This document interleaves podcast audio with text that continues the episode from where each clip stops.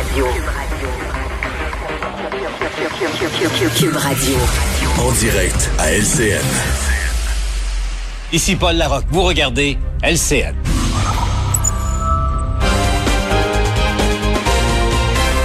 C'est le moment de retrouver Pierre Nantel à Cube Radio. Bonjour Pierre. Bonjour Cindy. Une autre étape importante dans la vaccination pour les personnes atteintes de handicap. Ben oui, tout à fait. Puis on est content d'entendre ça parce que c'était clairement euh, les gens les plus les plus vulnérables finalement, pas très vulnérables puisqu'ils pouvaient rester à la maison avec euh, leurs proches aidants, leur famille.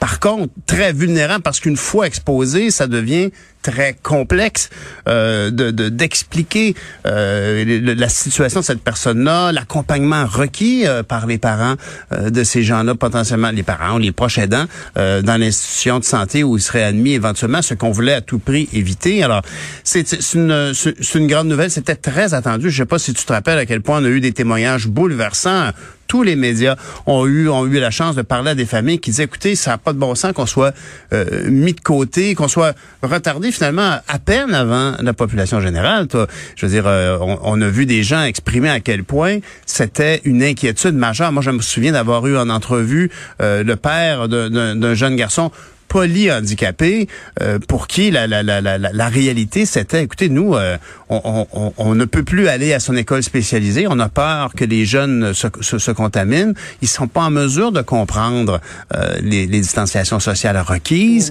Alors c'est un hein, c'est un encadrement extrêmement difficile. Puis effectivement, donc une fois une hospitalisation euh, euh, qui si elle arrivait, ben là ça devient compliqué. Il faut, faut absolument que le prochain an l'accompagne.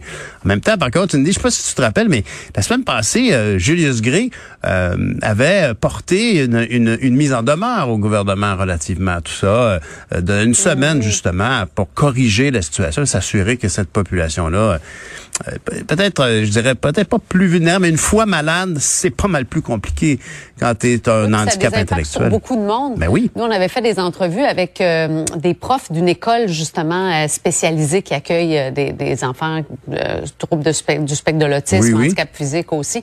Nous disaient, c'est ça, nous, là, les enfants viennent nous donner des, des becs, euh, respectent pas les règles, comprennent pas les règles. Et pour... Donc, ça avait des impacts aussi pour ces, ces profs-là là, qui, au quotidien, euh, étaient, étaient avec ces, ces, ces jeunes-là. Exact. Et, et, et, bon, la mise en demeure euh, de, de, pilotée par Julius Gray visait le gouvernement.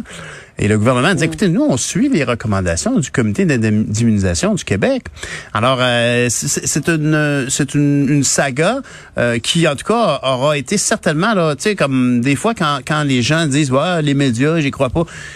La réalité ici, c'est que le journalisme et la, la, les médias ont, ont, permis de donner une voix à des gens qui vivaient tout seuls, isolés leurs leur, leur, leur problèmes avec euh, le fait qu'ils vivaient ce sentiment qu'ils étaient en danger, que le, ou que leur, la personne dont ils s'occupaient était en danger. Oublié, ouais, oublié. Ouais, oublié. Alors heureusement donc euh, au Québec, on a beaucoup de médias de proximité, beaucoup de journalistes et de salles de nouvelles qui ont permis de véhiculer cette information-là. Est-ce que le, le, le, gouvernement, parce qu'il faut, faut, le reconnaître, hein, je veux dire, on, on, est allé vers les personnes les plus vulnérables parce que les hospitalisations le démontraient, euh, parce que le virus s'est installé dans les CHSLD puis les RPA. Mais là ici, la différence, et il faut se rappeler que les personnes handicapées, euh, handicapées, intellectuelles euh, et, et, et, physiques euh, vivaient en institution. Eux, elles avaient été vaccinées.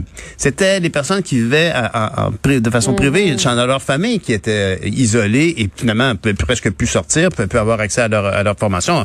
On se rappellera euh, à quel point on, on, on a, c'est difficile pour une personne, par exemple, qui est atteinte du spectre de l'autisme ou handicapée euh, intellectuellement, une fois passé le, le cap de 21 ans, c'est difficile de trouver un, un, un, centre de jour pour, pour s'occuper, parce que officiellement, c'est un adulte, n'a plus accès à l'éducation officielle du, du ministère de l'Éducation. Alors, c'était déjà compliqué, heureusement. On a, mmh. oui, il était temps qu'on arrive avec ça.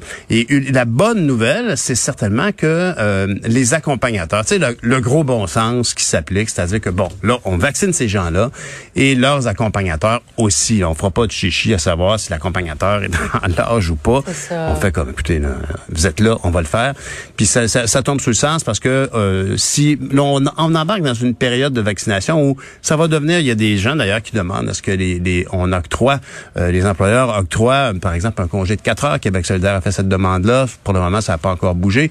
On octroie un bloc de 4 heures à un travailleur pour aller se faire vacciner.